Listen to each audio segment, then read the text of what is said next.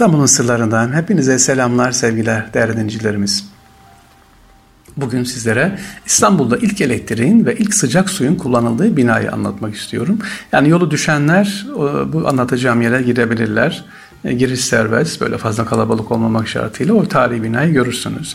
Neyi anlatacağım? Perapalası anlatacağım. Perapalas'ın hikayesi e, dünya ünlü Orient Express'in 1888 yılında Paris İstanbul seferleri başladığında İstanbul'da Orient Express yolcularının alışkın oldukları yüksek standartı sunabilecek bir otel yoktu o dönemde. Nerede kalacaklar? Hanlar var tabii, pansiyonlar var. İşte bu boşluğu kısa süre sonra 1892 yılında başlanan ve 93 yılda bitirilen Perapalas dolduruyor. E, Mimar Alexander Vadur'un tasarladığı otel Halic'in muhteşem manzarasına hakim. Şimdi de Tepepaşı bölgesinde. Orient Express'in o dönemki sahibi olan şirketin sahibi kendi işletmesini kurarak Perapalas Otel'in yarı mülkiyetini alıyor. Otel Birinci Dünya Savaşı'na kadar son derece parlak bir dönem geçiriyor. İstanbul'da Osmanlı Sarayı dışında elektriğin verildiği ilk elektrikli asansörün ve ilk akar sıcak suyun bulunduğu bina burası sevgili dinleyiciler. Perapalas Oteli'nin. Dediğim gibi Perapalas Oteli'ni görebilir misiniz? Görebilirsiniz. Öyle giriş ücretli değil. Rica ettiğiniz zaman özellikle e, salon kısmına ve giriş kısmını bakabilirsiniz. Asansörü görebilirsiniz, gösteriyorlar. Fotoğraf çekebilirsiniz. Türkiye'nin Avrupa standartlarının iki otel olan Perapalas kuruluşuna itibaren birçok olaylara da ne yapmış? Tanıklık etmiş. Kimler bunlar mesela? E, burada 1917'den itibaren pek çok kez Mustafa Kemal Atatürk burada kalmış. E, cephe dönüşlerinde bura kullanılmış. Yine Perapalas'ta bir müze otel konumunda görebilirsiniz oraya gittiğiniz zaman. Başka yabancılar buraya gelmiş. Mesela Agatha Christie'nin Agatha Christie'nin burada hatta bir hafta kaybolduğu ve romanın burada yazdığı da söylenir. Ha İstanbul'un işgali tabii. İstanbul'un işgali çok önemli. İstanbul'un işgalinde Perapas Oteli de e, o dönemde İngilizler, Fransızlar, İtalya işgallik tarafından kullanılıyor. Türkiye'nin ilk dediğim gibi Avrupa standart ilk oteli olan 16 suite, 115 tane odası var. Odaların çoğunda eşsiz tabii ki Haliç manzarasını görebilirsiniz. Ee, sadece burada kalan dediğim Akadakırısın değil, Belçika'dan, Almanya'dan, Fransa'dan yazarlar gelmiş burada otelde kalmışlar ve eserlerinde Perapalas'tan bahsediyorlar sevgili dinleyiciler. Sevgili dinciler Perapalas'ı anlattık. Perapalas'tan sonra şimdi sevgili dincilerimiz kitap soruyorlar, kitap ismi. Hangi kitaplar okuyalım diye. Bununla ilgili birkaç kitap vereceğim, ismi vereceğim merak edenlere. Tarihten Günümüze İbret Işıkları kitabın ismi. Tarihten Günümüze İbret Işıkları. Bu çok önemli. Bu kitapta Osmanlı İmparatorluğu'nun cihan hükmeden sultanların bir kısmını e, anlayabileceğiz burada okuyabileceksiniz. Özellikle 400 atlıyla kurduğu devlet ulu bir çınar olmuş, nasıl olmuş, nelerle karşılaşmışız. Bu kitabı okuduğunuz zaman buradan İstanbul'u anlamamız daha kolay. Sonra Abide-i Şahsiyetleri ve Müesseseli Osmanlı kitabımız var. Şimdi diyeceksiniz yazarı kim? Her iki kitabında yazarı İbret Işıkları, Osman Nuri Topbaş, yine Abide-i Şahsiyetleri ve Müesseseli Osmanlı'da e, birazcık kalınca kitap. O da Osman Nuri Topbaş e, hocamıza ait. Erkam yayınlarından çıkıyor.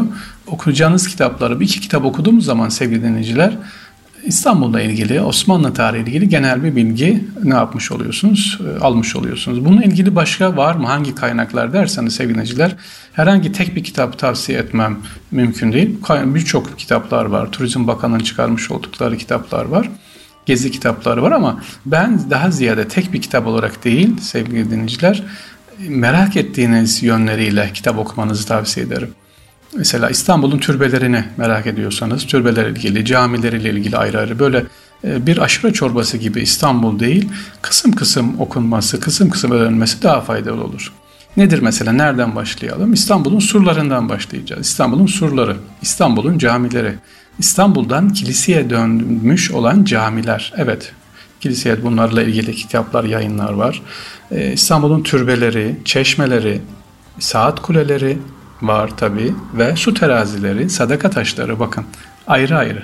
Bunları böyle bir aldığımız zaman sevgili hem İstanbul'u tanıyoruz hem de kültürümüz, bilgimiz daha da gelişiyor inşallah. Bu iki kitabı tekrar edeyim ben.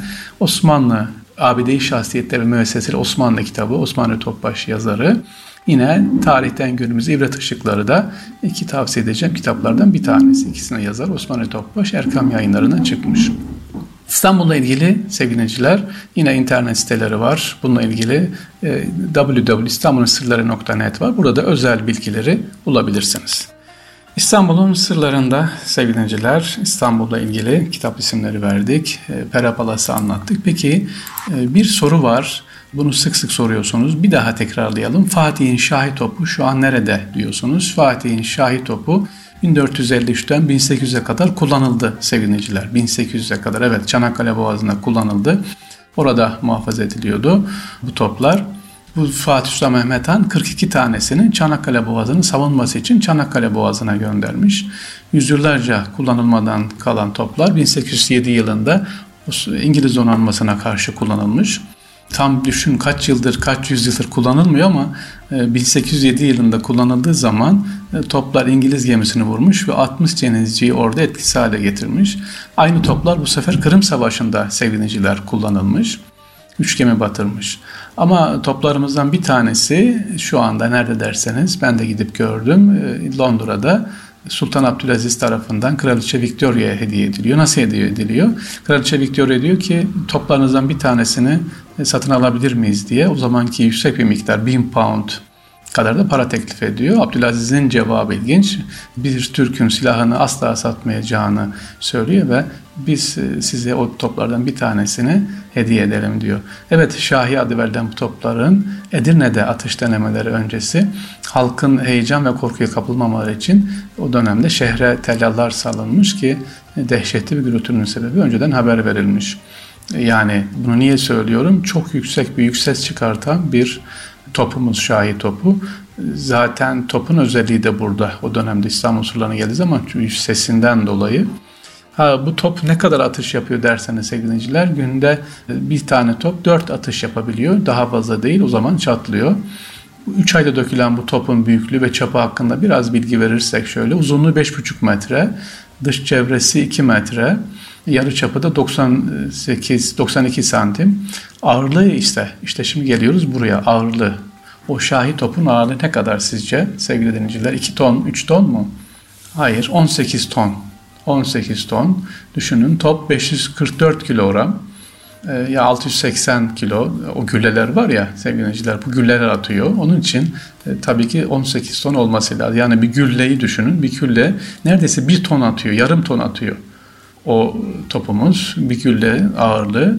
Peki mesafesi ne kadar? Bir buçuk kilometreye yakın mesafesi var. Attığı gülle o kadar gidiyor. Bir buçuk kilometre. Ama topun sesi ise gülle gittiği zaman bir buçuk kilometre gidiyor. Topun sesi ise 24 kilometreye kadar duyuluyor. İşte ondan e, Şahi topu sevgili çok önemli. Bu da neredeymiş? Londra'daymış.